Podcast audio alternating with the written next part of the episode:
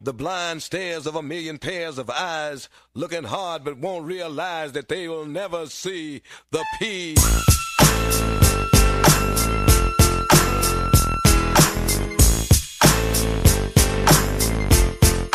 Oh man! Oh, oh man! Oh man!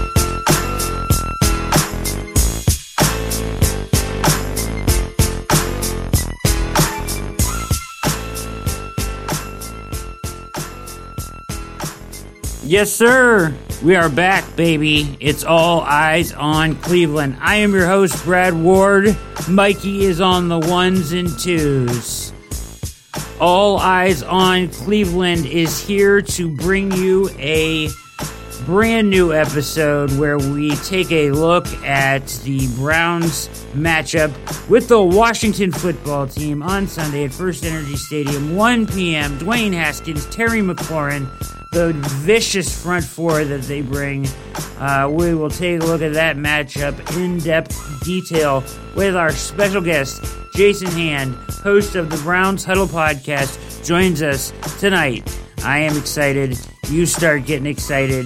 It's going to be a good one. Uh, plus, we will talk about the plan. What is the plan Stefanski has this week as we revisit one of my takes from week one and think about how that weighs in at this very moment and in this very pivotal football game. Mikey is doing his thing. I am fired up. You start getting excited. It's all eyes on Cleveland.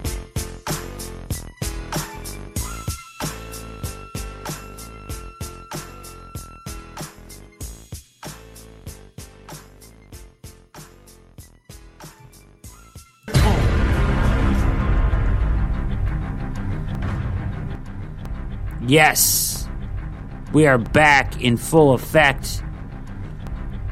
Browns are one and one. Your Cleveland Browns are one and one, and they face the Washington football team at home on Sunday. Chance to go to two and one for the first time since 2014, above 500 for the first time since 2014. That's incredible. We've got tons to talk about tonight. A fantastic guest, Jason Hand of the Browns Huddle podcast, will join us very shortly to discuss many issues regarding the Browns and the football team, uh, matchup, uh, what to expect, injury, the injury report, as there are some troubling things there. There's some exciting things there. There's lots to look at, and me and Jason will take a look at all of that for you. After that, I will come back and I want to go ahead and kill that, Mikey. I want to talk to you about planning. In week one, after the Bengals lost, I went on a tirade about Stefanski's uh, organizational game plan week one and how it got so bad and why it got so bad. And then we saw a very good game script that fit exactly what they want to do as a football team in week two. Two very different teams, two very different levels of competition, certainly. However, this week lent itself again to a potential victory if they want to be a playoff caliber football team. Now, I don't care how they get to two and two, but I need them to be at two and two. And their chance of doing that is much higher against this team than it is against the Dallas Cowboys, which is then followed by the Colts and the Steelers in the toughest three game stretch of the season.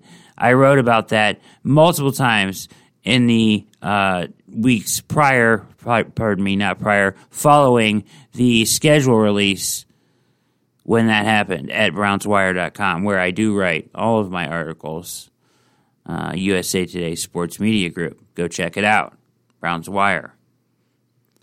You can find all of our shows, All Eyes on Cleveland, where all popular podcasts are found, including iTunes, Spreaker, SoundCloud, Spotify, uh, Player FM, Radio.com, TuneIn app, Google Play, uh, just to name a few uh, will be published at the brand new website, alleyesoncleveland.com. Go check it out. It's amazing.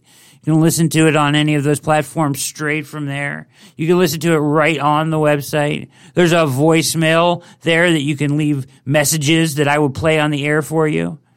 Yes, it's exciting. It, it's awesome. It's just a very sleek, chic looking website. I, I advise you to go there. And while you're there, leave us a review. Tell us how we're doing. Say, Mikey sucks. Or, Brad, I think you suck. Or, I think you guys are great. We're just trying to get better. That's all we're doing. We won't be mad. Just leave us a review if you're there at the website, and I advise you to go check it out. It looks great on mobile as well. The show tonight is sponsored by Thrive Fantasy app. Thrive Fantasy app is an app uh, which uh, you can play daily fantasy sports, but not the way that you're used to. No more making lineups. No more going against the pros who enter 150 iterations of a lineup where you have to go one lineup or two lineups versus 150 or 300.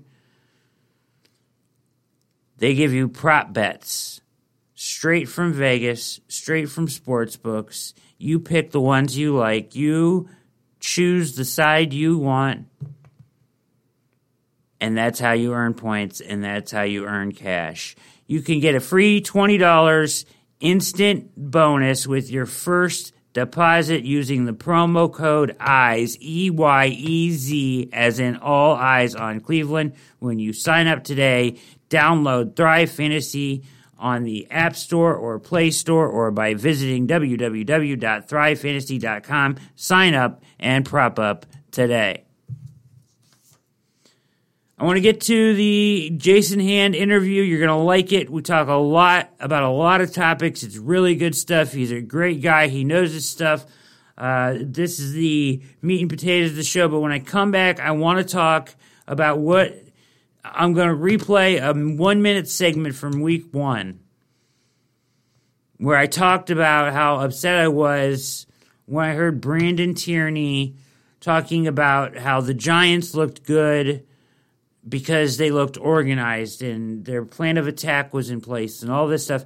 And I want to talk about how this needs to look for the Browns on Sunday. Because they it looked just right. Game script. Everything looked just right against the Bengals. They had control of that game from start to finish despite the score. Okay? I want to talk about Joe Woods' defense for a moment and his plan, and I want to talk about Stefanski and making his next step as a head coach. It happens this Sunday at home.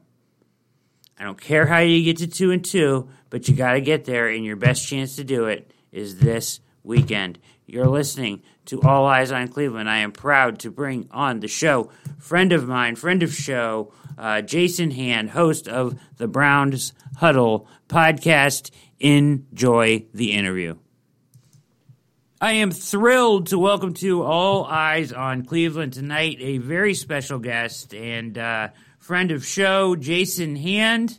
He is the host of the Browns Huddle podcast.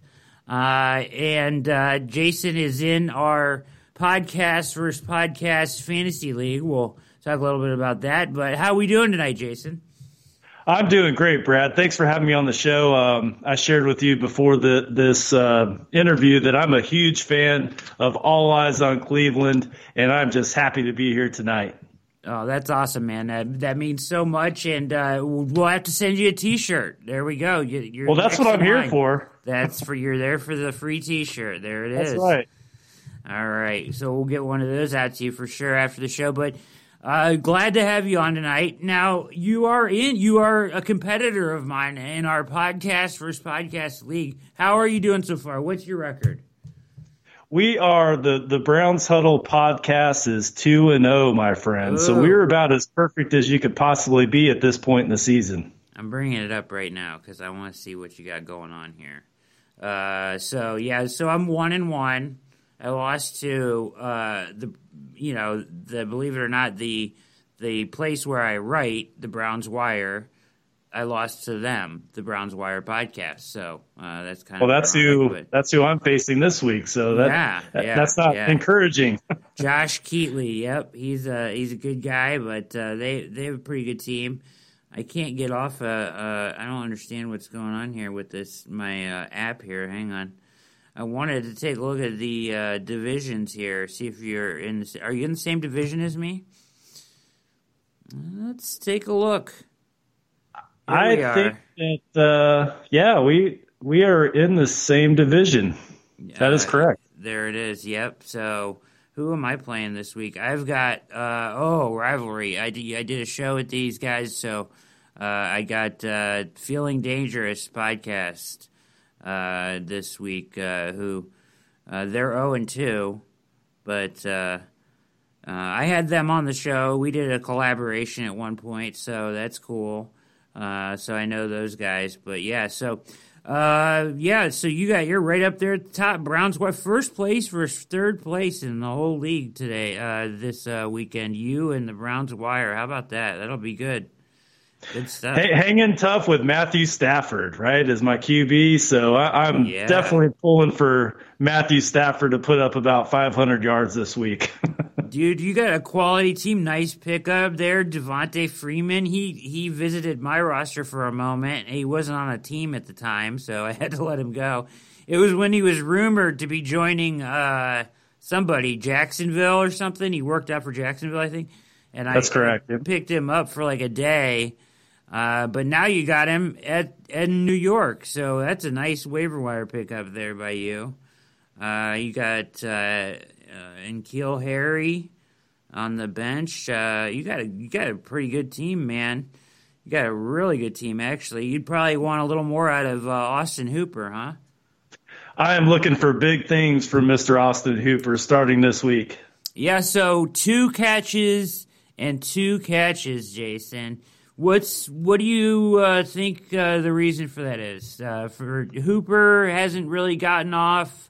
Jarvis hasn't really, you know, he had an okay game, you know, week one. Hasn't really gotten off. O- Odell gets off a little bit here uh, in week two, but only four, you know, four catches, 74 yards and a touchdown. That's enough to, you know, better than it has been, right? So, uh, what do you think about uh, the ball distribution with the Browns? Do you foresee it being a problem here as we go forward? I, I don't see it being a problem. I do see it, you know, as it relates to fantasy football. You mentioned I have Austin Hooper.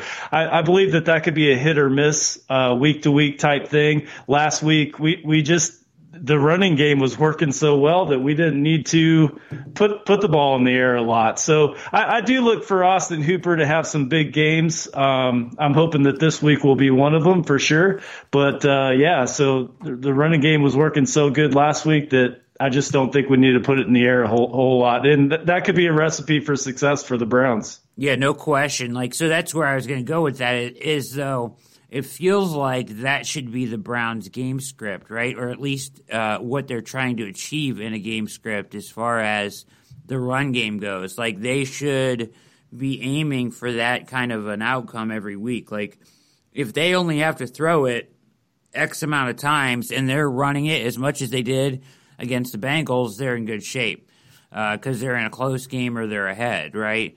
It's where the Browns are going to get in trouble is when they fall behind and it's on Baker. Now, Baker looked great last week and everything, but that's really where he's going to be tested, don't you think?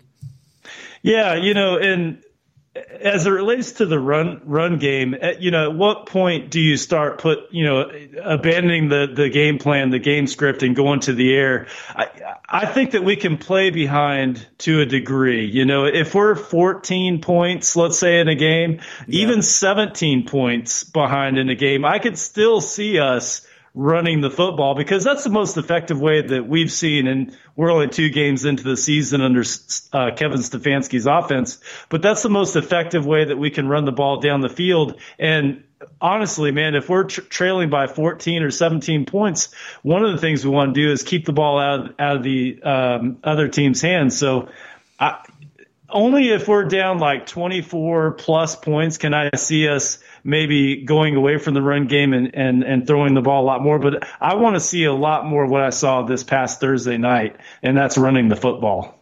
Yeah, certainly. Uh, like for example, a good example would have been Dallas this last weekend, who fell behind by a good deal, but did not abandon the run and stuck with it, and still were able to mount a nice comeback victory. Right. So yeah, in- interesting stuff there. Um, I wanted to ask you about this. So week one, the Ravens. Week two, the Bengals do you think I I kind of have like the Washington like in the middle somewhere, right? Or probably not the middle, but the lower half, but better than the Bengals, don't you think?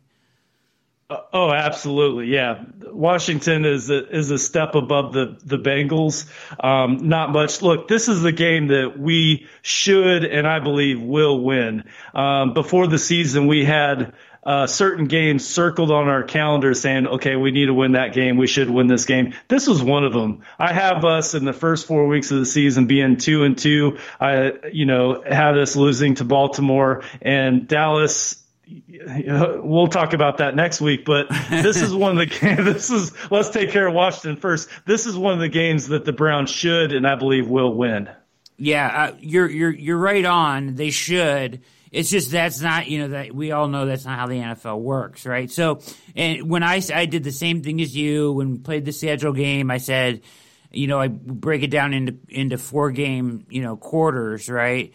And I, I said at the end of the first quarter of the season, right, they should be two and two, and I and I don't give a damn how they get there, but as long as they get to two and two I'll be happy because the next quarter is their toughest stretch, I think, of the entire season, starting with the Cowboys here. So let's look at that real quick. They go, um, and I wrote an article about this at the Browns Wire about that stretch here where they go Dallas at Indy, uh, at Dallas, pardon me, Indy at home at Pittsburgh. That three game stretch right there after Washington is probably as tough as it gets for a three game stretch all season, I think. Yeah, I mean, I've mentioned this before, but the furthest west that the Browns travel is Dallas, Remarkable. which I think it's it's great news. You know, a- after that Dallas game, I mean, we're going to stick pretty close to home, which I think uh, it bodes well, especially with COVID, and we don't know if that's going to ramp up again or not. But uh, yeah, that Dallas game starts a pretty tough stretch there. You have Dallas, as you'd mentioned, then we come back home against Indy, and then we are at Pittsburgh, which we are all excited about, and that's going to be on October the 18th. Yeah. So, uh, and then you get Cincy, and then you get Vegas, and Vegas uh, is playing obviously really good football as they beat the Saints on Monday night, surprisingly. Um, and then we get the bye week there. So uh, it's it's a it's not their schedule's not tough, right? It's not like really gruesome, or you don't really look at any parts of the schedule and say, "Wow," you know, uh, that's that's brutal. But you, I think the biggest part of it is what you mentioned right there is no traveling out west, no no you know time zone, uh, west west coast time zone, no California time, right? Uh, all season long. Um, they'll get into what the central there in, the, in Dallas, right, or or Mountain or whatever they're in there. I'm not sure, uh, but uh, either way, that's as far west as they go, and that and on of all seasons for that to happen, this has got to be the most beneficial season for that to happen. And then and then you have teams like um, Las Vegas and um, the teams out west just brutal have to travel across the country every other week i mean it's it's bad it's brutal for some of these teams uh, as you think about let's see uh, the browns are playing the uh, uh the nfc west this year right so all those teams have to travel uh, at least twice across the country to play in our division right That's right. So- Um, yeah, NFC West. We I know we go to New York two weeks in a row. We play the Jets and the Giants uh, both back to back. Yes, yes. And interestingly enough, it's the uh, 49ers doing the very same thing this week. So they played uh, last week in New York. obviously you heard about the turf, right? Uh, they were upset about the turf, uh, blaming that for some of their injuries because they had some brutal injuries there. Um, and then uh, catastrophic. Heard, yes, uh, catastrophic would be a better word to explain uh, what happened to them. But then I heard Florio say today they traveled down to West Virginia to a little resort down there. That's where they've been all week. And then they're traveling back up to New York this week. So, not going home at all, just staying there in New York. You think the Browns will stay in New York? Do you think they'll just come home for the week? Uh, they could do either one. I mean, I, I, I, would like to think they'd probably come home. I mean, New yeah, York isn't that mean, far from from exactly. Cleveland. Yeah. yeah, just come home. It's Christmas time. Go there, get the W take a small little break, go back and get another W, right? Oh my God, it is gonna be it is gonna be Christmas that week. Oh, they'll come home for sure. Then I would think.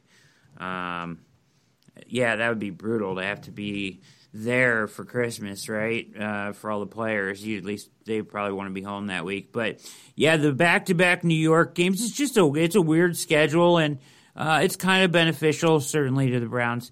Uh, but this three game stretch is one I wrote about, and I wanted to mention that because, you know, the Dallas, we know Dallas can be good uh, when they put it all together, but they, they have their struggles as well. Indianapolis, I, I, I'm not as sold on as some other people, uh, Jason, to be honest, because I just don't know if Philip Rivers still has it, man. Um, and then uh, Pittsburgh obviously will be a blast uh, as usual, and in a real test, our, our first real um, in division test. Uh, I don't really count that first game. I'm I'm giving us a mulligan on that one as our kind of like our preseason game. It counts, certainly counts, but uh, if you go back and watch the tape and and where Baltimore's defense was compared to like where our defense was schematically and stuff. It was like watching a JV versus a varsity team at that. And and it only makes sense that way because of the continuity, you know what I mean? Absolutely. And you had mentioned this three game stretch that we're going to uh, face with starting with Dallas and then the Colts and then is it the Steelers after that? Yeah. Or is it Houston?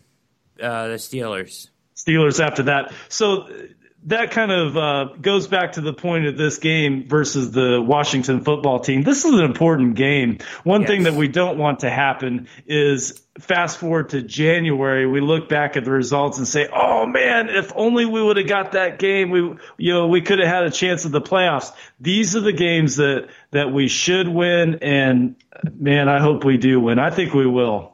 Yeah, so let's talk a little bit about Washington. You're listening to let's All Eyes it. on Cleveland here tonight with special guest Jason Hand, uh, host of the Browns Huddle podcast.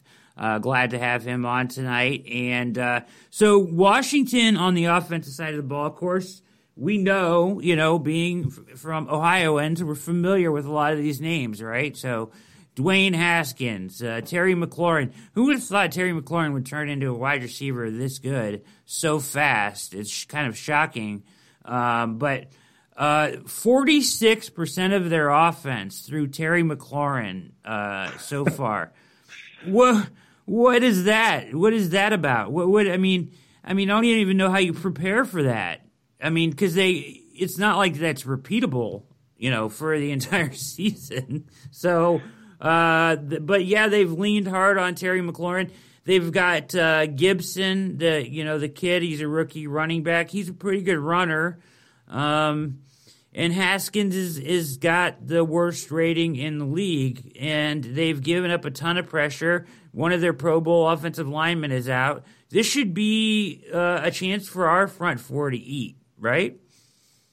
It, it, should be, and and what the the focus of this game, what I'm seeing after looking at at, at, the, at both sides of the ball, both both teams, I think that this is going to be a game in the trenches. It's going to be their defensive line against our offensive line, and our defensive line against their offensive line. That's where I think this game is going to be decided, right there in the trenches.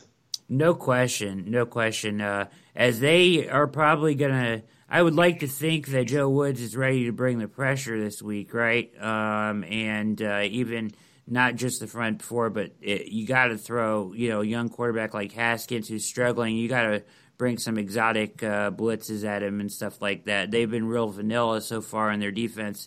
Um, they started bringing some pressures last week from other places. I think they probably add on to that this week with the 10 days off. You know, maybe install a couple of wrinkles in their scheme and get after him a lot uh, on Sunday. Uh, I think that's an opportunity they have to maybe force a turnover or two uh, and, and get after that quarterback for sure.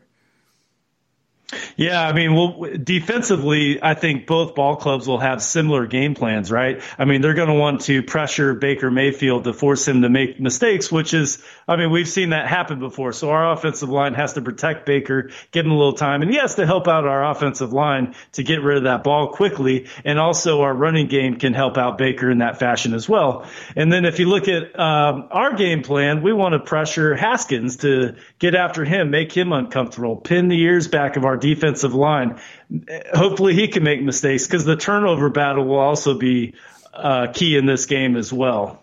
Yeah, no question. Um, and yeah, you you make a good point. Now our offensive line has been stellar up to this point, right? So awesome. they're ranked like second in the league right now. Uh, so uh, and they get Jack Conklin back. Um, so that that helps, and, and Hubbard filled in admirably, uh, surprisingly. Um, I was. Uh, I did. I didn't hear that surprised. Conklin's back. Is he? Is Conklin back? That's good. Yeah, I didn't hear yeah, that. he proclaimed him himself that he was going to play. So uh, Good. they they asked uh, Stefanski about it, and he said, "Yeah, that's a guy you can trust." So, so, uh, so Conklin, yeah, he, he'll be back. Uh, so they should be, um, you know, healthy on the offensive line against this, you know. Th these guys here. So it goes Chase Young, Ryan Kerrigan, Jonathan Allen, uh, Daron Payne, and Montez Sweat, all first round picks. Uh, So five guys, um, three of them defensive ends there. Kerrigan's a little bit older than the other guys, but of course, the main two in there that scare you the most are Sweat and Chase Young, of course, who is uh, leading the league already in sacks with two and a half. So you know they're going to be getting after it, and it's going to test uh, our rookie, right? Our rookie left tackle with uh, Wills, who has done uh, very well so far, but he's going to have his handful on Sunday. It will test our offensive line. And the last stat that I saw is that the Washington football team is leading the entire NFL in sacks, and that that's 11. Um, of course, they had eight sacks against the, the Philadelphia Eagles in weeks week one. So yeah, Yeah. our offensive our offensive line is going to be tested this week. Um, there's no doubt about that. So we we all have to step up and do our part, including in the backfield with our running backs to help out and our tight ends. No question, no question. Uh, they're going to have to provide some help for Wills. I would, I would think at times uh, some tight ends and, backs chipping out of the backfield, and maybe some double teams from time to time, just to keep uh, uh, that Chase Chase Young uh, uh, is just an animal uh, under control. So. Um, not let him wreck the game, right? So, and if the Browns can keep the the game plan as we talked about earlier, their ideal game script, if they can keep control of the game where it's close or ahead, I feel like they can eliminate some of their ability to kind of pin their ears back just with the run game, you know. So uh, if that threat of the run is there, then uh, then they're going to have to be a little bit cautious because a lot of what the Browns do with that run game will exploit guys, you know, overextending their, themselves and not keeping their contain uh, if they get too uh, trigger happy on the pressure, right, and, and open up some big holes for our, our backs. So um, I think that that keeping that game, you know, neutral or us in ahead will be really key um, and controlling the game, kind of like they did against the Bengals, right? So even though the score didn't show it, the Browns really had control of that game through through most of it, right? So um, I, w- I would hope for the same there. Now um, let's flip sides of the ball. Talk about our defense real quick, who has not been great, right? Um, but injuries uh, were the issue. So let's take a look at this injury report as they are going to get some uh, some reserves back, right? Some guys back. No more Tavierre Thomas, Jason. Oh, thank you, Jesus. Ten. They the the Bengals targeted him uh, ten times for nine completions. Can you believe that? Unbelievable. Yeah. Truly unbelievable. uh, and uh, so yeah, but I mean, it's hard to blame the kid because the kid's played special teams his whole life, right? I mean, it's not like he's even really played any defense in, at the pro level, um, and he got tossed in there for the first two games, uh, and and that's what you know. It just kind of happened the way that you would expect with a guy in there with lack of experience in that in that uh, you know nickel corner is so important in the NFL today. So, jubilation over getting uh, right tackle uh, Jack Conklin back. I am at uh, thebrownswire.com right now, just to jump through Jeff Risdon's uh, little uh, injury report here with you, okay? So, Absolutely. here's. So great news with Conklin, right? But then we get the news from Fred uh, Greetham that uh, Denzel Ward uh, was on the field during uh, the portion of practice open to the media, but listed on today's injury report as limited participant with a groin. Um, so that doesn't sound great, to be honest. Uh, now, the main one here, and kind of remarkable, lacerated liver. Kevin Johnson is recovered and a full participant will play on Sunday.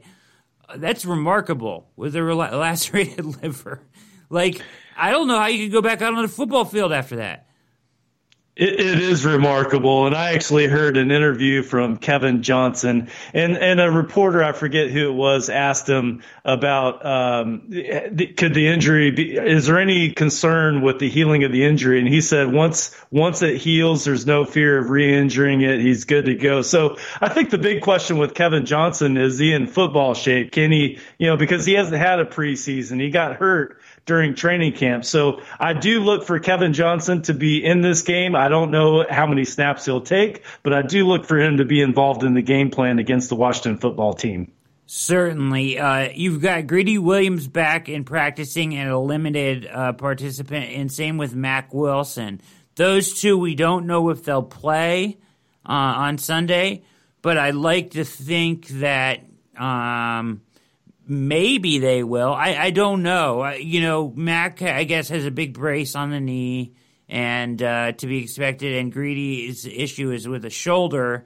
Uh, I heard a report today that, you know, he was able to, you know, when watching him for the shorter amount of time that the media can, you know, he was able to, you know, go both hands up and catch a football just fine. Uh, so I don't know if you expect those guys to play, Jason. I think it depends on how the game's going. I mean, if if we're in control of the game like we were this past Thursday night, maybe they don't play a whole lot. Maybe they just get them in there to get comfortable with the speed of the game.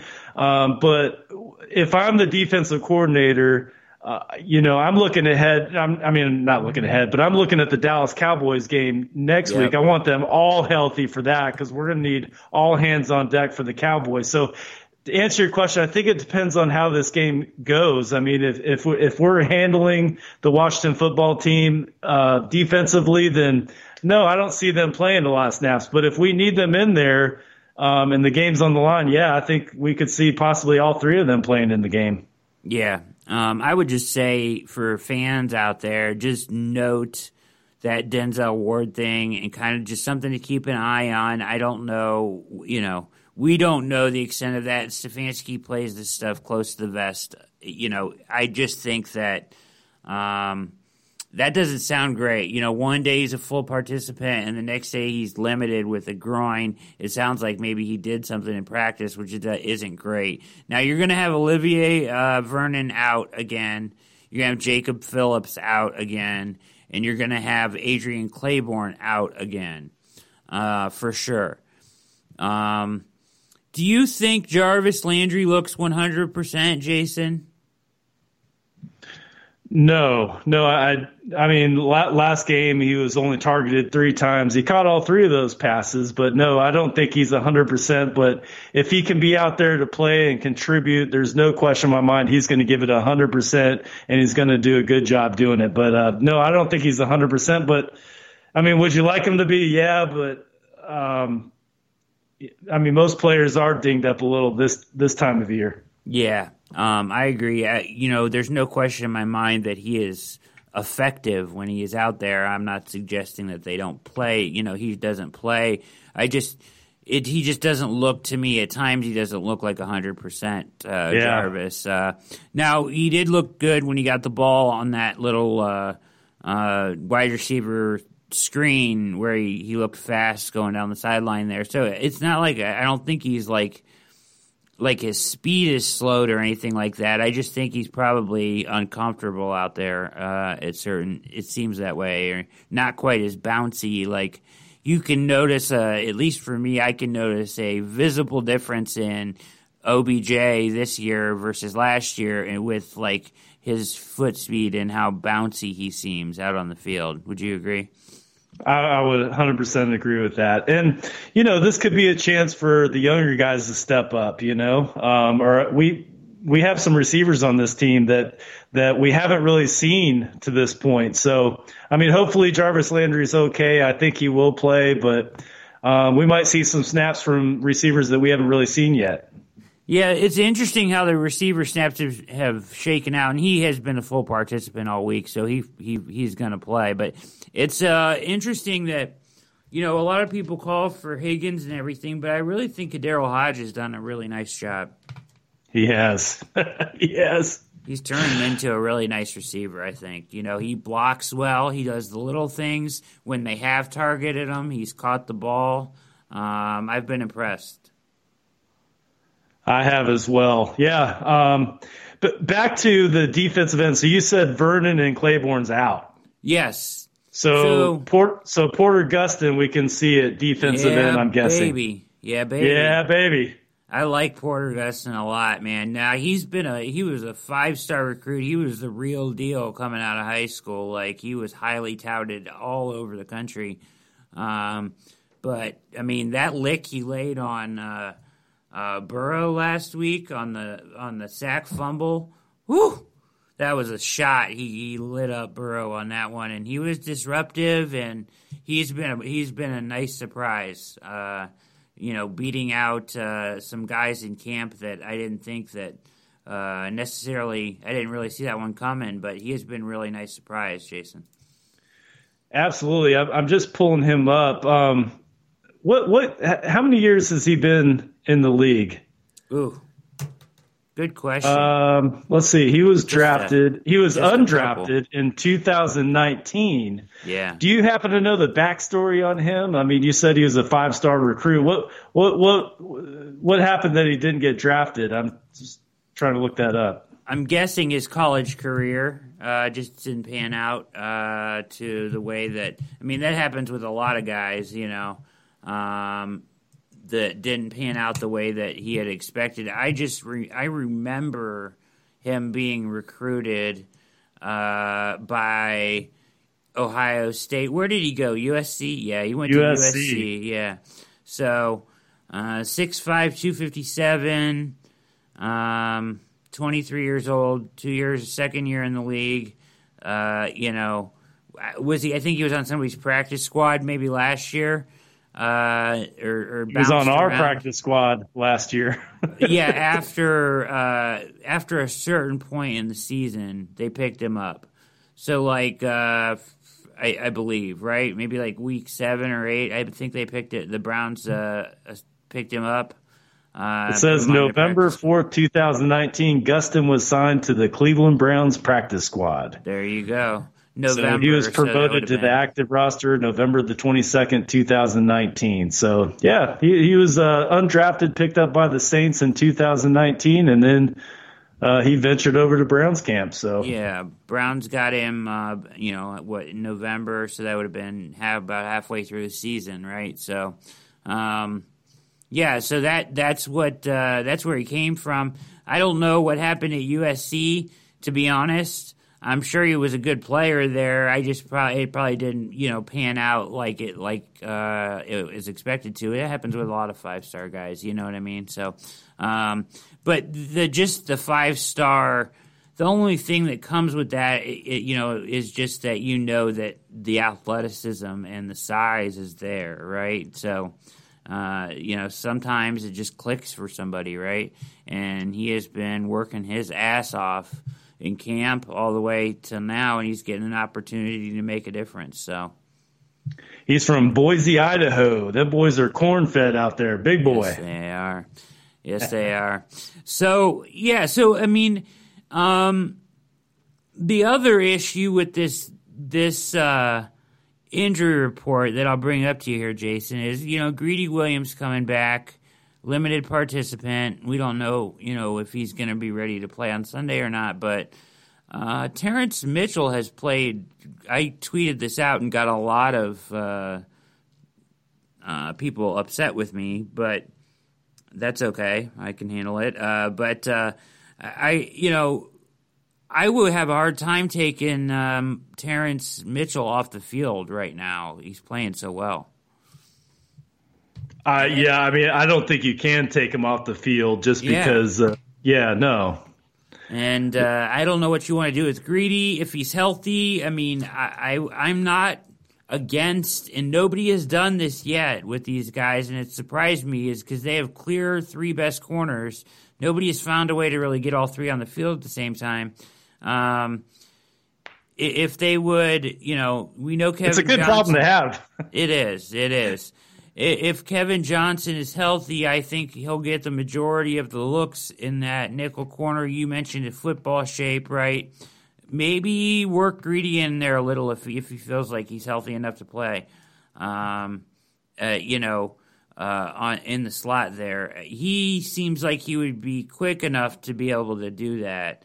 Um, so certainly better than your up, other options at Tavierre Thomas and MJ Stewart at this point. So, uh, but that's how I feel, and and and that's what. Uh, so we're going to see some changes on the defense. I expect them to be better this week than they have been just by having Kevin Johnson available.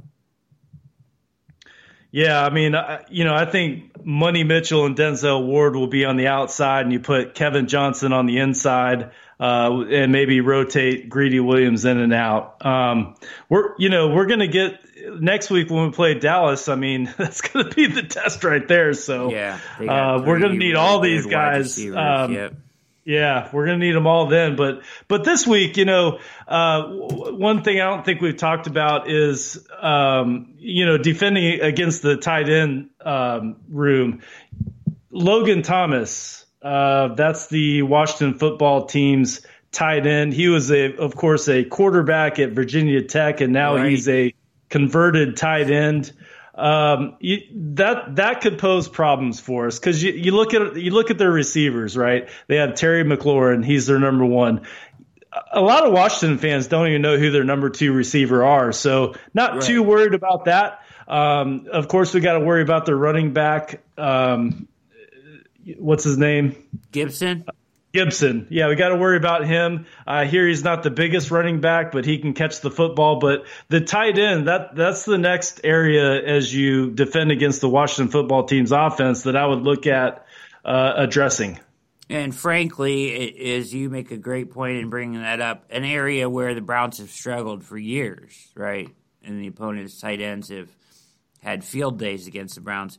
Um, so, you know, the way that Joe Woods' defense, you know, he it's it's it's heavy cover three, right? It's the Seattle cover three um, that he brought over that Saleh ran, and it's a lot of that, and it's also some you know some cover four, but it's a lot of zone. Okay, this week you wonder if they don't go to more man to man with McLaurin and being such a threat.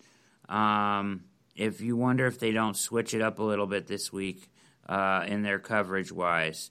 You hate, you know, you when you get a guy like that that's making up for almost half of your offense. you want to take that away for sure, right? So if Denzel's healthy, he'll take it away. I mean, he's playing fabulous football. So, but uh, that groin worries me a little bit there. The other thing I wanted to bring up to you here, Jason, and I've been waiting for this to happen, and and you've probably, if you've listened to my show and you mentioned that you do sometimes, that I'm not a huge fan of Sendejo so far uh, in our defense. Um, waiting for Harrison to get worked in. And Joe Wood said today, so expect that increased role, right? He said, you know, he likes him. Said he practices with his hair on fire. Uh, said he's had time to learn the scheme somewhat. So expect him to be on the field more uh, this week. Now, he got beat on a play last week. He was in for like one play uh, that I even re- can remember him being in, and, and they got beat on a the tight end wheel route uh, that you know it was just a mix up in coverage. You know, it was like the perfect play to run when you put a guy on the field that's just learning the scheme. You know what I mean? And he was just late getting over there.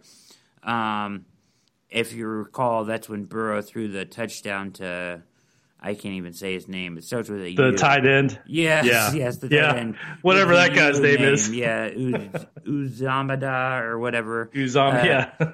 Uh, so I'm anxious. Uzom doesn't matter. yeah, yeah, exactly. Uh, I'm anxious to see Harrison play. I'm looking forward to that. What about you? Absolutely, yeah. I'm definitely looking forward to Harrison play uh, this week. Of course, you know we we played last Thursday, and it, it seems like we pl- it's been three weeks. That's what it seems like. Yeah. but that could be a huge blessing that we played Thursday because now we had 10 days off for guys like Ronnie Harrison to get get adapted to our defense and learn the schematics of of Joe Woods' defense. So I, I you know although he wasn't much of a factor Thursday night, I do believe that we will see a lot more Ronnie Harrison uh, against the Washington football team. Yeah, I you know I really would like to see them go to more of a Harrison Joseph look back there, um, and it does as you're bringing like Mac Wilson back into the fray too. He can maybe even get back to some of what he intended to do, maybe with Delpit that's gone. If you want to use Harrison maybe in that role a little bit with three safeties on the field at times because we know that's what Joe was wanted to do with Delpit. You know, uh, kind of use him as that um, that uh, hybrid guy that you can you know kind of send all over the field to raise hell. You know what I mean? Um, so and uh, you know losing him on the back end was crucial, obviously, but. Maybe Harrison can fill that role a little bit, and maybe they'll get back to what he initially wanted to do here. Yeah, I mean Ronnie Harrison, he's a little older, right? He's um, I believe he's like 31 years old. So he's a little older, but he's got experience. Um, he's seen a lot of offenses in his career. Um, he, he might be able to help us with what we were just talking about with the tight ends, you know, um, to help defend against that. So I am excited to see what Harrison can do. I'm very excited that Mac Wilson's coming back. Uh, I think that's going to help our defense. But uh, yeah, Ronnie Harrison, I think he'll be part of the game plan this week. All right, so I hate to correct you on this. All right, I hate to do What it. did I do? No, nothing, nothing bad. But he's 23, uh, and he is, um, yeah, he's 23. It's only like his second year in the league. 23. Yeah, yeah. First round Oh. pick. First round pick out of uh, uh, by the uh, Jags. Well, who the hell was I thinking of? I, I'm not sure. I'm not sure. But I, I just wanted to. So yeah, he yeah he was uh, drafted in the first round by Jacksonville, 6'3", uh, two fourteen. Uh, went to Florida State, right? Was I thinking of Malcolm Smith? Maybe I was thinking of Malcolm yeah, Smith. that's probably who you're thinking of. Yeah, He's he- older, yeah. he's 31. He played on the set in that. Uh, There you go. Seattle defense. Uh, Got them the mixed up. My bad. No worries. no worries at all. Just just correcting you there. Make sure. Yeah, he's he's a younger guy that's still you know getting used to the league and everything. So, um, but I think you know taken in the first round. Uh, now I, I thought that that's not right, is it? I thought he played at uh, Alabama. Yeah, he played at Alabama. I'm wrong. Why did I say Florida State? Uh, yeah, he played at Alabama. So uh, good, good pedigree there for him. You know what I mean? Uh, I, I think that he will serve as a long term solution in that safety room. Thoughts on that? Yeah, I mean that's an area that we definitely need uh, help in. You know, Taki um, has been doing pretty good. Karl Joseph's been doing pretty good, but any help that we can get in the linebacker safety room is well needed. Yeah, definitely. Uh, just thinking more of like ne- next year. You know, Sendejo will be gone. Uh, Karl Joseph is on a one year deal. You're gonna a lot of what this team is gonna have to address moving forward, Jason. I think will be on the defensive side of the ball. Certainly, you're gonna have to address the defensive end opposite uh, Myles Garrett. I would think that the majority of your draft asset or your first round pick will go towards a, a defensive end, uh, unless they acquire one someplace else, because you need to make put into place a long term solution there, in my opinion. Um, and then maybe that other safety or whatever, right? Uh, now you're to hopefully get Delpit back, so um, maybe that isn't quite the need, but. Uh, they went in after losing Delpit this year, and as thin as they are at linebacker, you know, uh, those are areas that need to be addressed. Now, I think, and you can tell me what you think about this. The linebacker position, Jason, has just basically become the offense's version of the running back for a lot of teams, I think. A lot of GMs are just viewing that position like it's it's there, um, but I'm not going to address it with a lot of money, you know? I'm going to address it with young guys I can take in the draft in the fourth, fifth round uh, and we think we can fill our holes that way. Now, a lot of that depends on scheme, but I think that that's kind of how Barry looks at it. I think you're right. You know, I mean, there's three phases of a defense. You have your defensive line, your linebackers, and your and your cornerbacks and safeties.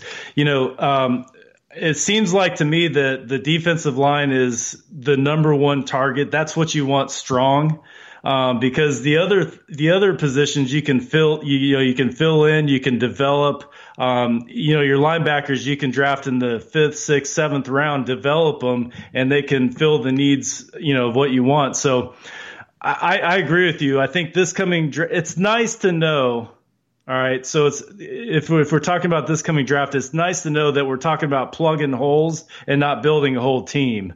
Um, most one of the things that's important when you're when you have a successful football team is not only do you get good free agents, but you're also drafting good players and developing those players. So I think that's what we're seeing now. I mean, how many years in the past where we would draft players and then two, three years later they're not here anymore. They're on some other squad. Well, now we're seeing that we're drafting players, we're developing them, and they're sticking around. So this is a this is really a breath of fresh air. No question. And that brings me to uh, our, our, my final question here for you today, or my final point for you today, Jason. You led you led into this perfectly, right? So uh, you're listening to All Eyes on Cleveland with special guest Jason Hand doing a fantastic job. He's host of the Browns Huddle podcast. I'm sure. Uh, where, where, can uh, listeners find the podcast, Jason? You can find my podcast on Twitter at Browns Huddle Pod. Uh, my other account is also at Browns Huddle, so I'm pretty easy to find. Just remember okay. Browns Browns Huddle.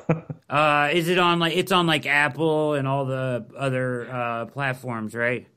Yeah, it's on Apple, Spotify, Stitcher, Podbean. Um, I believe we're most places where you listen to your podcasts. Yep, where all popular podcasts are found. So go check it out, the Browns Huddle podcast with Jason Hand, our special guest tonight. So please do that and and fo- follow him on Twitter. Great follow on Twitter for sure at Browns Huddle, right?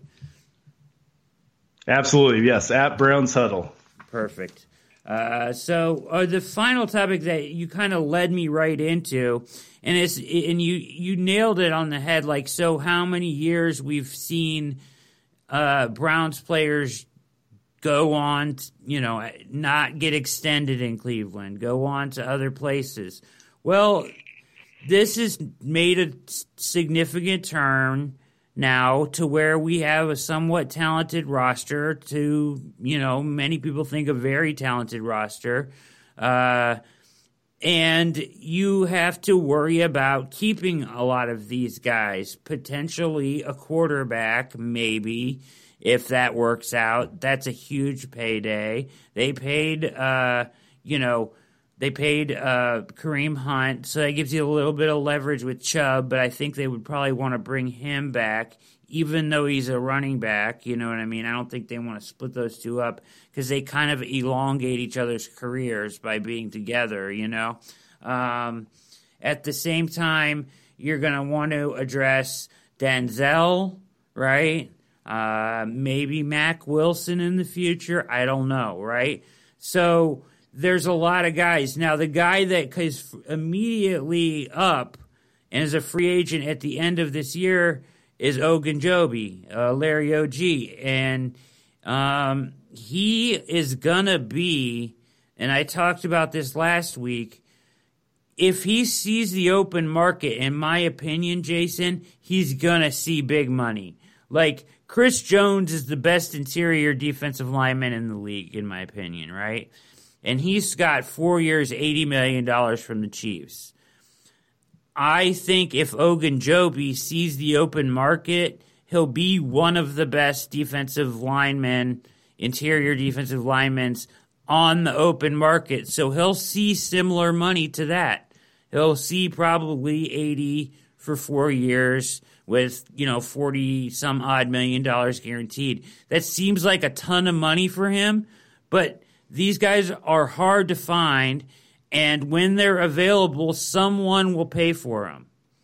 So, the question is will Barry address this before the end of the year to try to save some money there?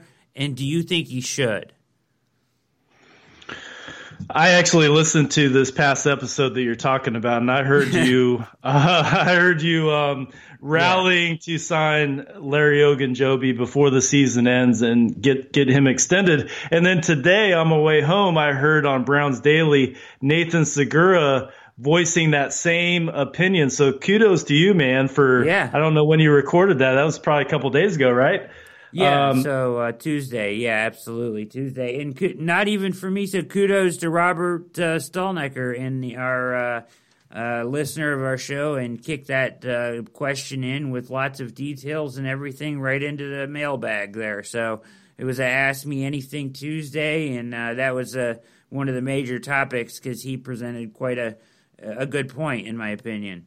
So, um, because I think if you sign him you probably could do it for maybe four and 65 or four and 70 if you did it before he sees the open market because you are giving him some of that security, right? In case he got dinged or anything like that. Now, you would have to do that, I think, in my opinion, before the bye week. Anything after the bye week, I think his agent would tell him to wait and see the market.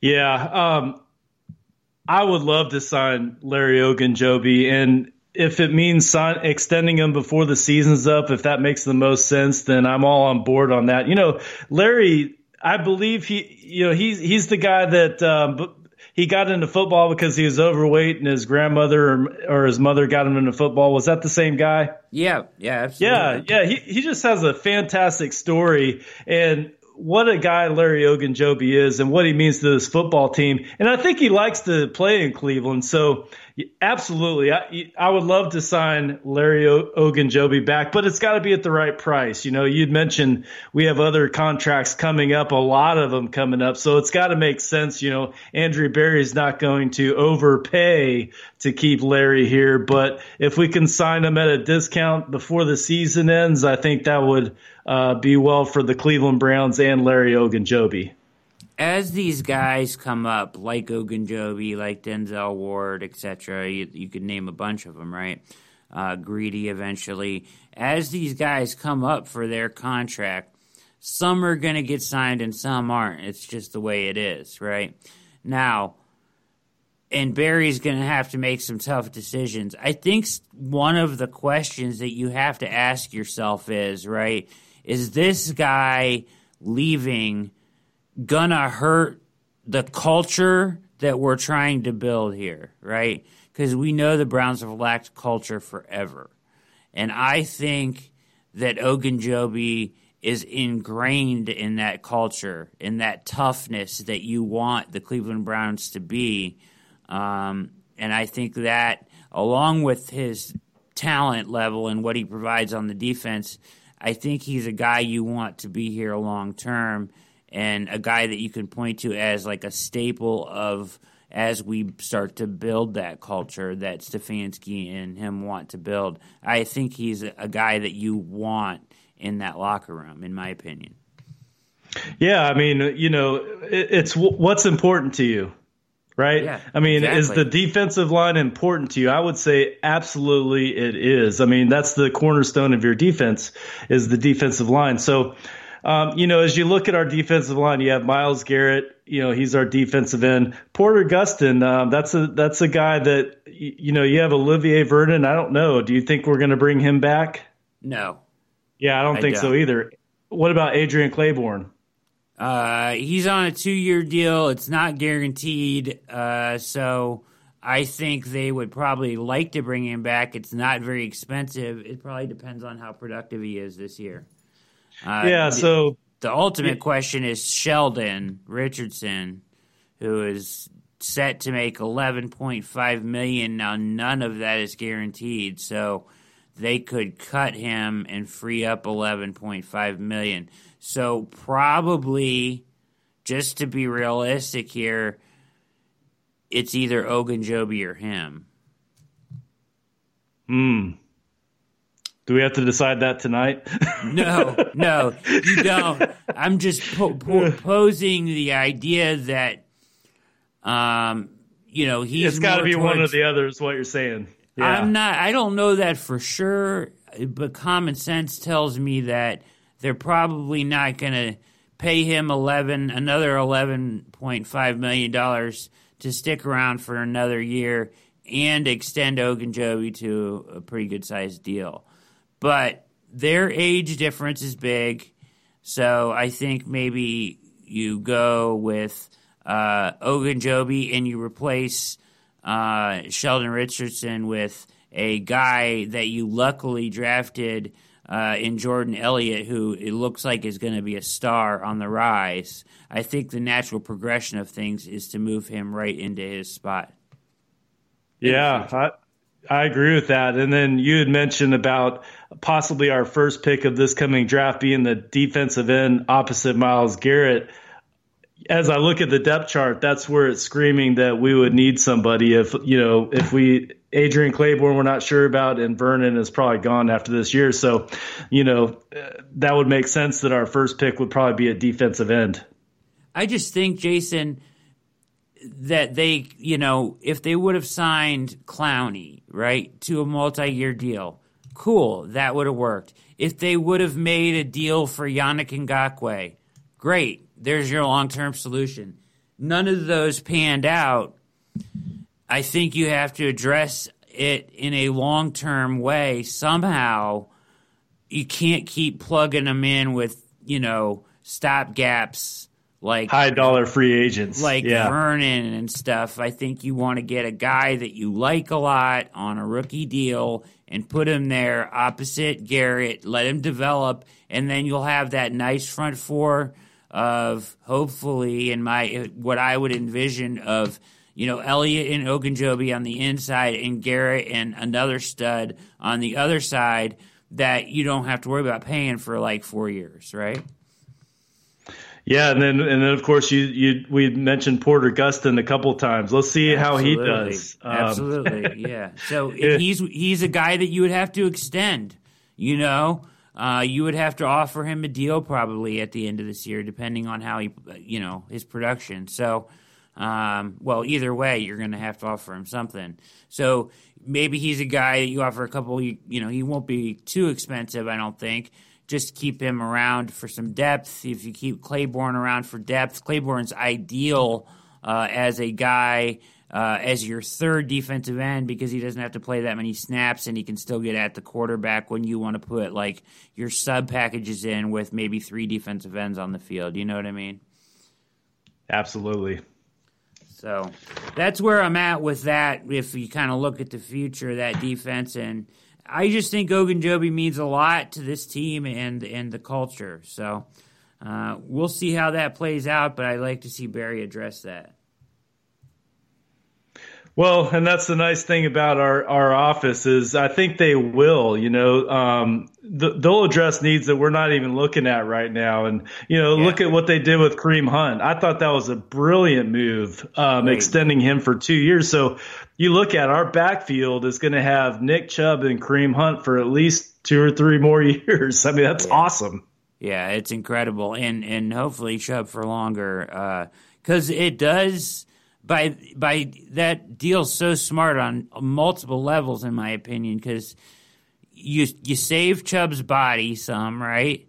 Uh, because you've got Hunt there to take some of the load off of. You've got uh, you know he's his the time that you would sign a running back to a long term deal would be this offseason. If you're going to sign Chubb, you would do it now because you want to do it on the cheaper. Now, a couple guys have taken deals recently. Derrick Henry, uh, I forget who else right now, but that have been much more reasonable than those Todd Gurley deals we saw a couple years ago. I think that Chubb could probably fit right in there. You know, forty million, fifty million dollars, four years, whatever.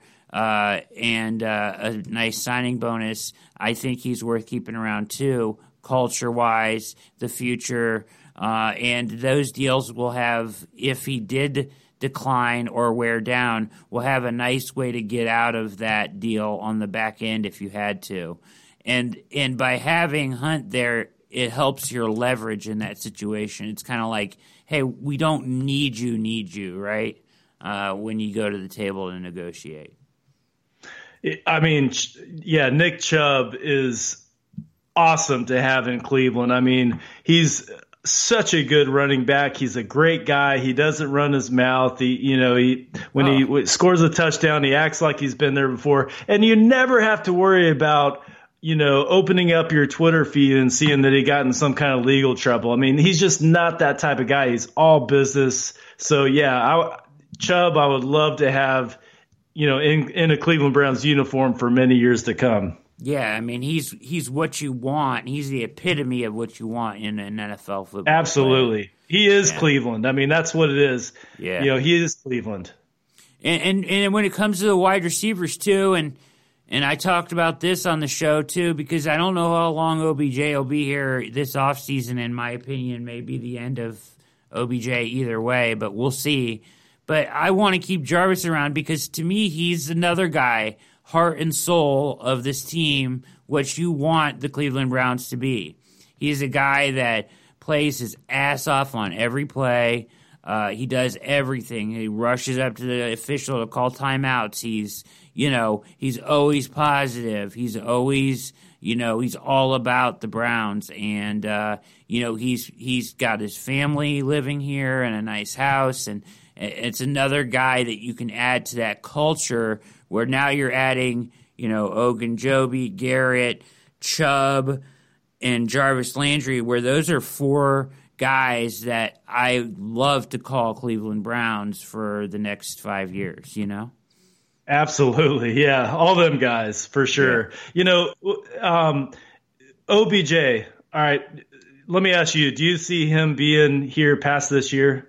No, I don't. I don't. Uh, no see here's my I kind of I did a show on this a while back and I and they asked me about it on, on Tuesday night after I did my show. I went on the uh, it's a pretty good show actually. It's called the uh, Full Monty Sports Show on YouTube and they've had me on a couple times and uh, I went on and they asked about OBJ and and the host was advocating that the Browns trade him as many people do right like he's just a problem more because he requires targets, etc. And I, to be honest, he hasn't said anything like that, right? So let's let's be honest, since he's been into Cleveland, he's been pretty well behaved. It's not like he's been pounding the table for the ball or anything. It's just at times his body language rubs you the wrong way. Like week one, it was bothersome to see his body language like that week one of the season, right? Um, however, I think he either, Jason, has a really good season this year and will want some new money on his contract. Um, even though he's under contract, he's probably going to want a new deal. You know how wide receivers are always asking for new money on their old money. Um, or I think he doesn't have a great season just because of the running the ball so much and, and, so many other mouths to feed. And that's just the end. Natural progression is that's the end of the experiment. And you have him under contract for $14 million.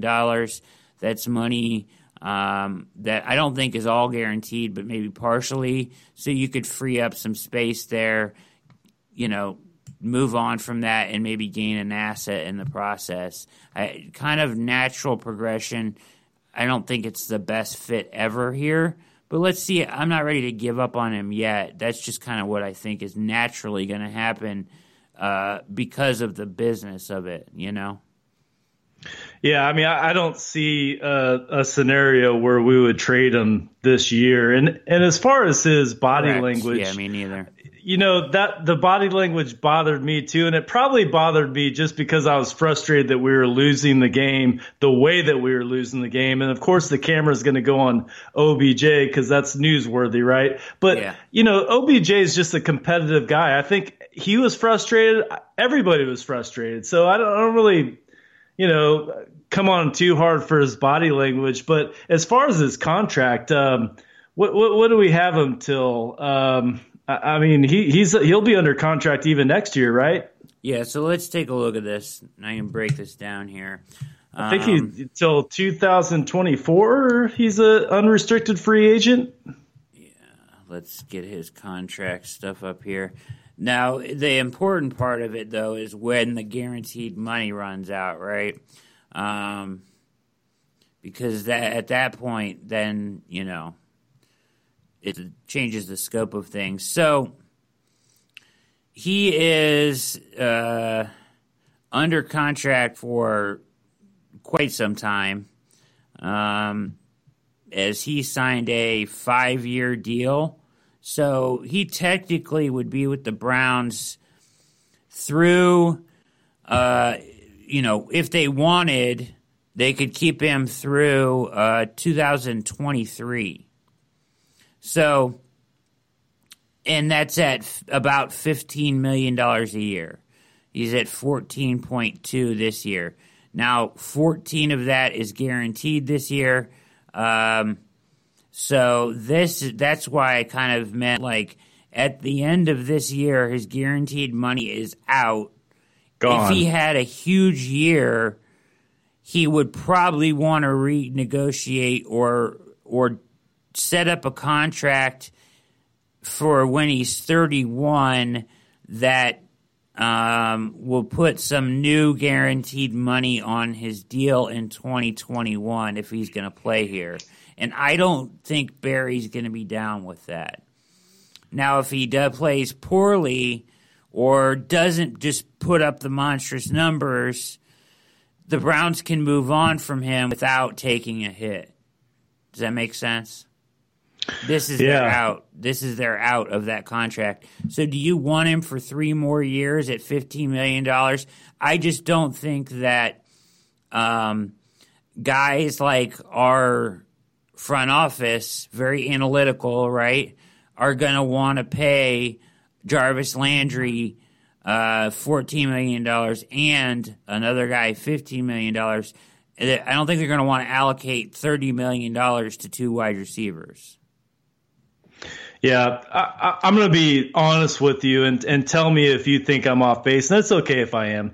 But when we drafted Donovan Peoples Jones this past year, my initial thought was, okay, this is this is a guy that the Browns are looking at that could be developmental through this year, and then I mean, you can't replace OBJ. I'm not saying that, that no. but yeah, but but this, but maybe they drafted Donovan Peoples Jones to um, to take that spot of the number one receiver next year and develop him this year. I mean, what, what are your thoughts on that? Totally. I, I mean, I, I think that. Uh, I mean, the guy's a freak athlete, man. Yeah, he's fast. He's big. He's, y- you know, He's a uh, his athleticism is tremendous. Um, I think he suffered in the offense they ran at Michigan. Uh, I think he looked good in camp. Um, he hasn't been dressing so far, but that's just a numbers game at this point.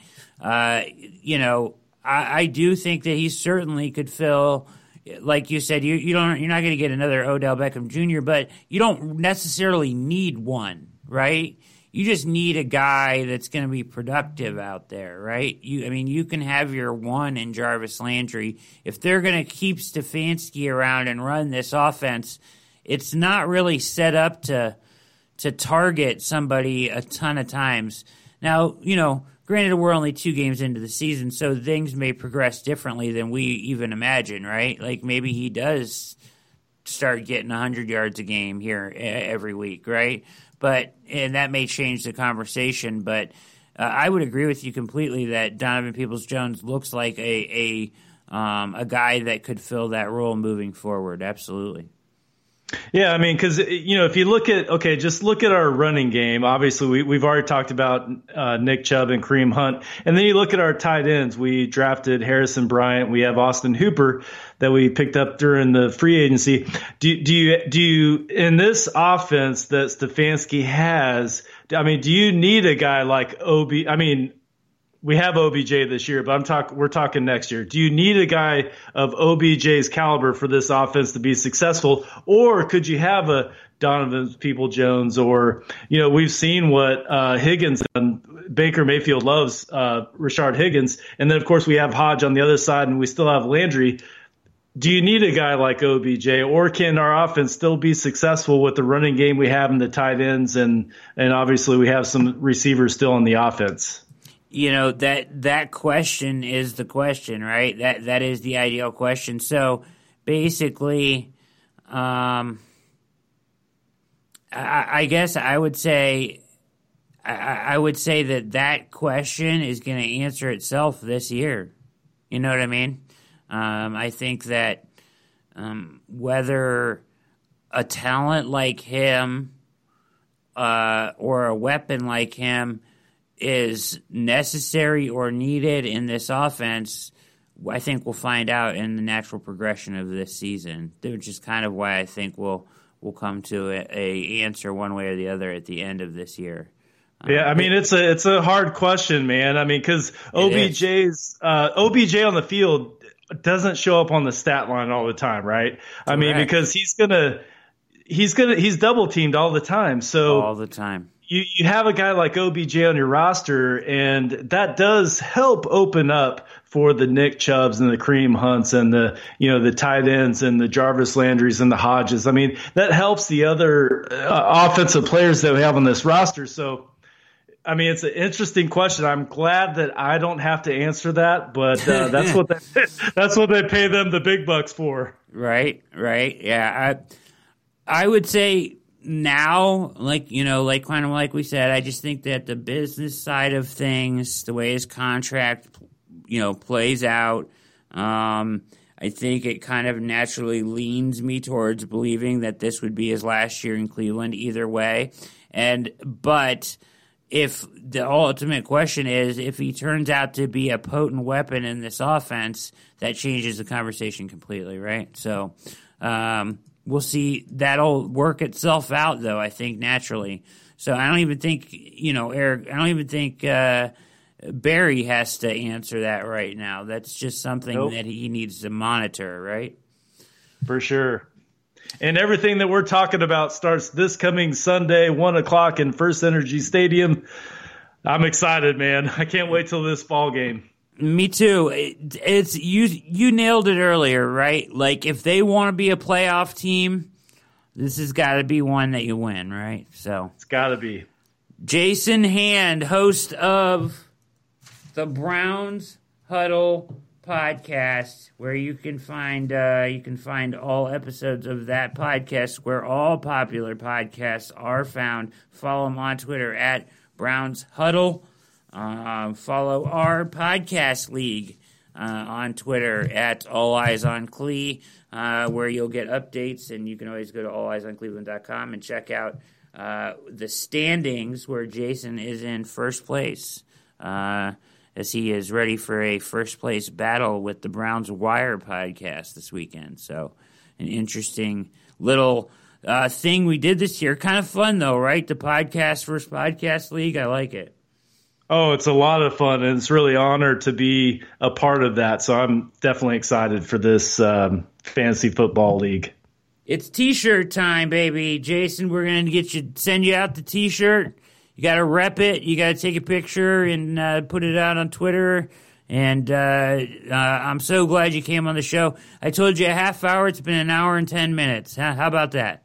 That's okay, man. It's you know, Brad. Um, w- when I said in the beginning of the podcast that I enjoy your show, I really enjoy your show. I listen to a lot of sports podcasts, and I know what a b- good podcast is, and yours is definitely one of them. I really love the way that you um, work this show, and I would be remiss if I didn't say what's up to Mikey on the ones and twos. What's up, Mikey? yes.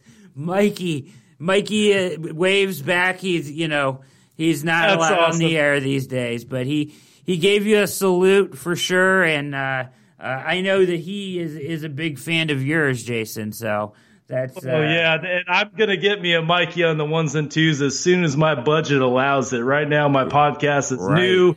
That's just not in the uh, budget line, but soon enough, my friend. Soon enough. Yeah. Yep. There you go. Uh, so, Mikey, appreciate you coming on. I appreciate you coming on. It was awesome. Thank you so much. I had an absolute blast uh, talking Browns and uh, football team. I almost messed it up right there. So it's like WFT, right?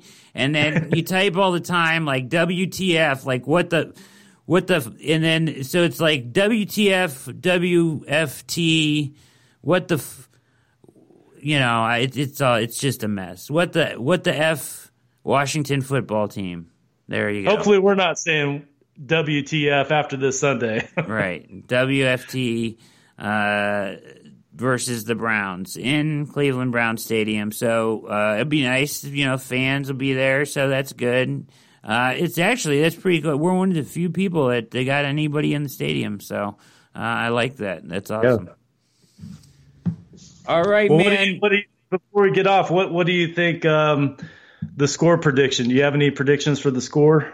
Oh, you can put me on the spot, huh? All right. so sorry. I, I already no, no, don't worry about it. I already, uh, I put a prediction in earlier. I was asked this. So uh, the spread is seven, which I think is large uh, for this game, but um, and I think most of the money is coming in on the re- on the uh, football team side. I caught myself there uh, on the football team side. So, uh, but I think that uh, the Browns win by a field goal.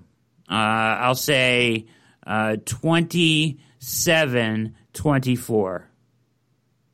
A Cody Parkey field goal. I like it.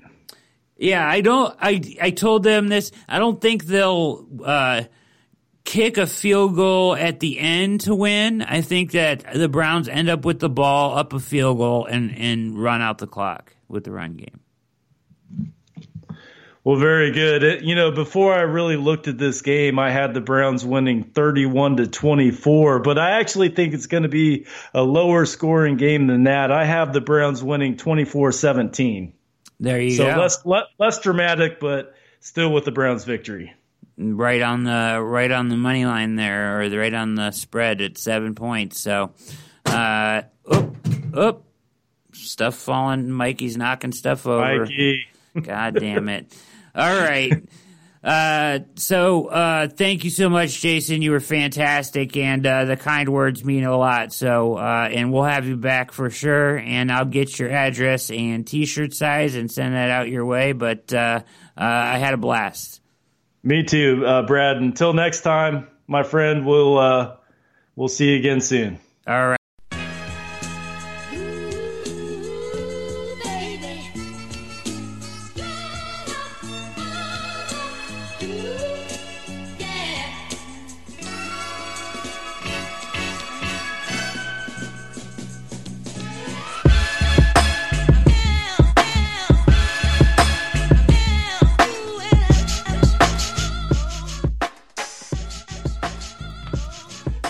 There it was. That was Jason Hand of the Browns Huddle podcast joining us tonight for a very thorough interview covering everything Washington football team and the Browns, getting you ready for Sunday in a must, uh, as Jason said, a must win if they want to be a playoff team type of game. Uh, so uh, let's uh, talk about. Uh, um, couple things here I wanted to hit before we get up out of here. Mikey, go ahead and kill that music for me. Good sir, Mikey knocking things over during the interview there. Not not great, Mikey. Not not great, buddy. But uh, that's okay. um, tonight, well, let's let's do this. Uh, two weeks ago, when the Browns got their doors blown off by the Ravens, I came on here and I talked about how I was driving in the car that day and I heard Brandon Tierney uh, talk about the Giants and their new coach, Joe Judge, and, and what they had looked like against the Steelers.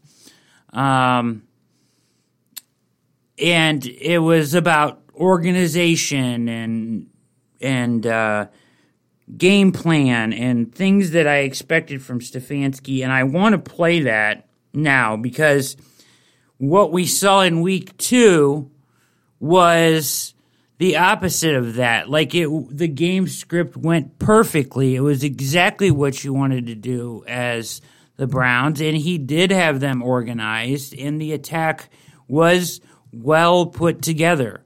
Uh, now, this is a a higher test on the litmus scale, okay? A more difficult test against these Redskins. Pardon me, the Washington football team. I'm so sorry.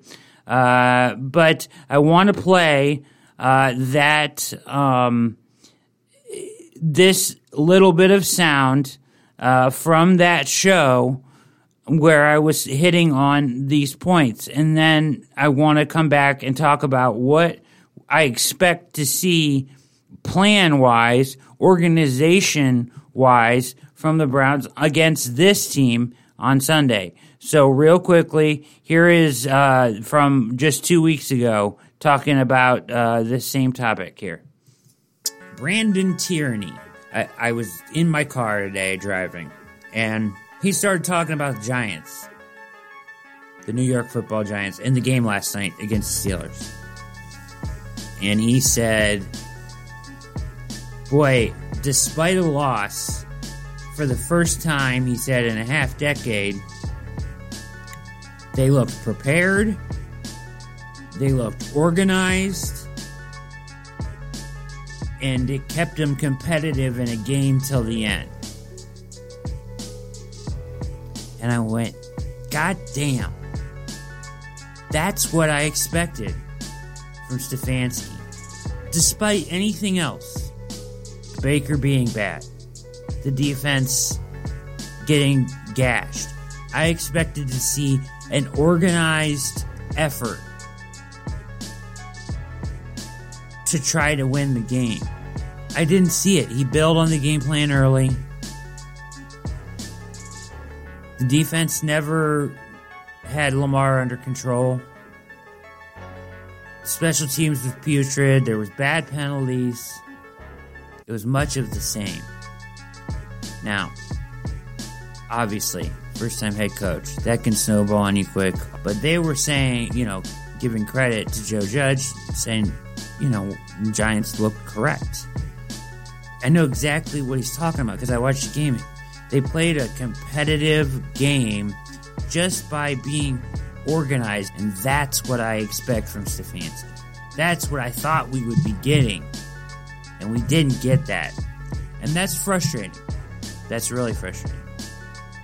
It doesn't mean he's a bad coach, but to hear, you know, Brandon Tierney, he was talking about that, he, he, he was able to say, despite their loss, here's the positive.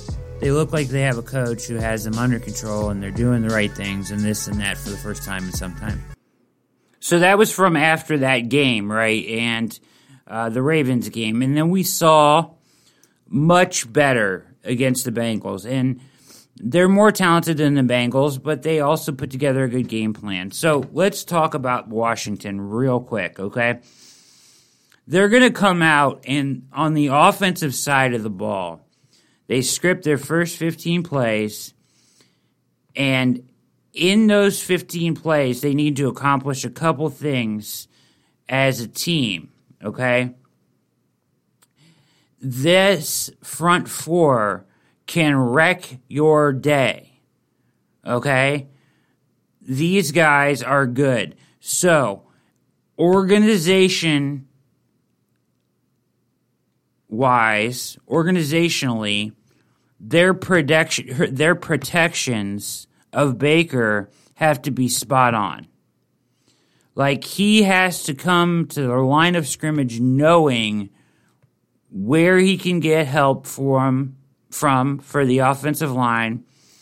And this week, they should have put in chips, double teams, helps, different ways that the tight ends and the running backs can help with the pass rush and when they choose to pass it. So they need to neutralize the pass rush, A, with the run game they need to chip and help with blocking, develop the run, and get OBJ touches in the first 15 scripted plays. That's the organization that I expect from Stefanski, from Alex Van Pelt, to be able to do that and establish that in the first 15 plays. I think that that's very plausible and a, a, a worthwhile, reasonable expectation from this football team. Stay ahead of the chains, no stupid penalties, protect your quarterback, be prepared to protect your quarterback against a front four that is very, very dynamic and good. Okay? So, on the offensive side of the ball, those are the things that should be accomplished at the beginning of this game. Your game plan from there obviously will be dictated uh, kind of depending on where you are, but you can't get away from the run. And this defense, although very good up front and some good players on the field, can be exploited discipline wise. You can scheme up some stuff that's going to get you wide open looks. This is the kind of job with scouting, watching film, preparing that I expect from our new head coach. Okay? This is a way to show that, that they are, regardless of how they play, um, you know, talent wise or performance wise, that they are prepared to deal with this defensive line and prepared to move the ball down the field in the most important ways, getting your main wide receiver touches here and there, maybe even a reverse or something like that, right? Get the ball in his hands, get him going early, get him invested in the game, okay? And and also New, obviously, you got to establish the run game, neutralize their pass rush, but more importantly, organize for that pass rush. Be ready, uh, have protections built in to your schemes so that Baker can switch to whatever he needs to switch to to protect himself and the offense. On the defensive side of the ball, you want to get pressure on Dwayne Haskins, okay? Their run game, I am not afraid of. And our run, our run defense has been stout. Okay? So, we expect I expect them to choke out the run on defense. I expect them to come with a detailed, well organized game plan to attack him. So, pressures coming from different places at the right time. Okay? Setting yourself up for success that way okay? Blitzing people from places and from different places on the field uh, to get home when you can't get home with your front four. This is another must because Haskins cannot get comfortable. You can't let him get comfortable back there. Okay? Uh, is the way they play Terry McLaurin is going to depend a lot on Denzel's health, but I expect this defense to look a lot better. The addition of Ronnie Harrison and his increased workload, Kevin Johnson back instead of Tavierre Thomas, and then whoever else can make it back, whether it be Greedy, Mack Wilson, uh, if it's Denzel, if it's what whoever uh, is back out on the field. We know Jack Conklin's coming back on the offensive side of the ball. They should be better for it. This defense should be much better for it, and they should be prepared to deal with what this offense brings and gives to you, which isn't a ton. 46% of the offense through one person. You can scheme up this defense, have some pressures ready to go when the time is right, and take advantage of keeping Haskins uncomfortable. You can't let him get comfortable. You can't let him sit back there and let the game slow down for him. It's got to be fast. It's got to be forcing him to make difficult throws, forcing him to get rid of the ball before he wants to. These are the ways that they can game plan to set themselves up for victory against a beatable team. So, when I talked about that two weeks ago, this is your chance to see exactly what we're talking about um, with this. Organizationally, preparation wise, they should be ready to come out and protect and pressure and scheme up stuff on both sides of the ball that gives you an opportune chance to get ahead early in the game. That's what I expect from the coaching staff. That's the organization, the scouting, the game plan, development, all of it. That's what we need from this coach and from the, these guys on this staff to put the Browns in the best chance to win the game. So that's what I'm looking for is that next step against a better team, being ready for the pressures, being ready to to protect your quarterback, having options ready for him to go to to protect himself, developing the run game, getting OBJ involved early. Then, once you get a lead, or once you, you know, even in a neutral game, you're pressuring Haskins, you're keeping him uncomfortable. If your front four is not getting home, you've got stuff in the game plan that isn't going to take away from your coverage of McLaurin or other threats on the field and you're able to bring pressures to get um, to Haskins because Haskins can't get comfortable. You got to keep him uncomfortable. He's not good when he has to make those decisions. He's just not there yet. And the Browns have to be all over that. Um, I hope that you have enjoyed All Eyes on Cleveland. You can go to alleyesoncleveland.com, check out the website Go to where all popular podcasts are found to grab the show and listen back whenever you would like.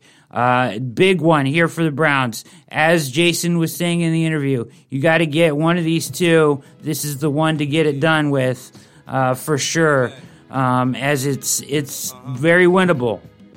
Browns are seven point favorites. It's a winnable game uh, in a game that you probably really need to win, considering you play the Cowboys next week, and two and two needs to be the outcome coming out of four games.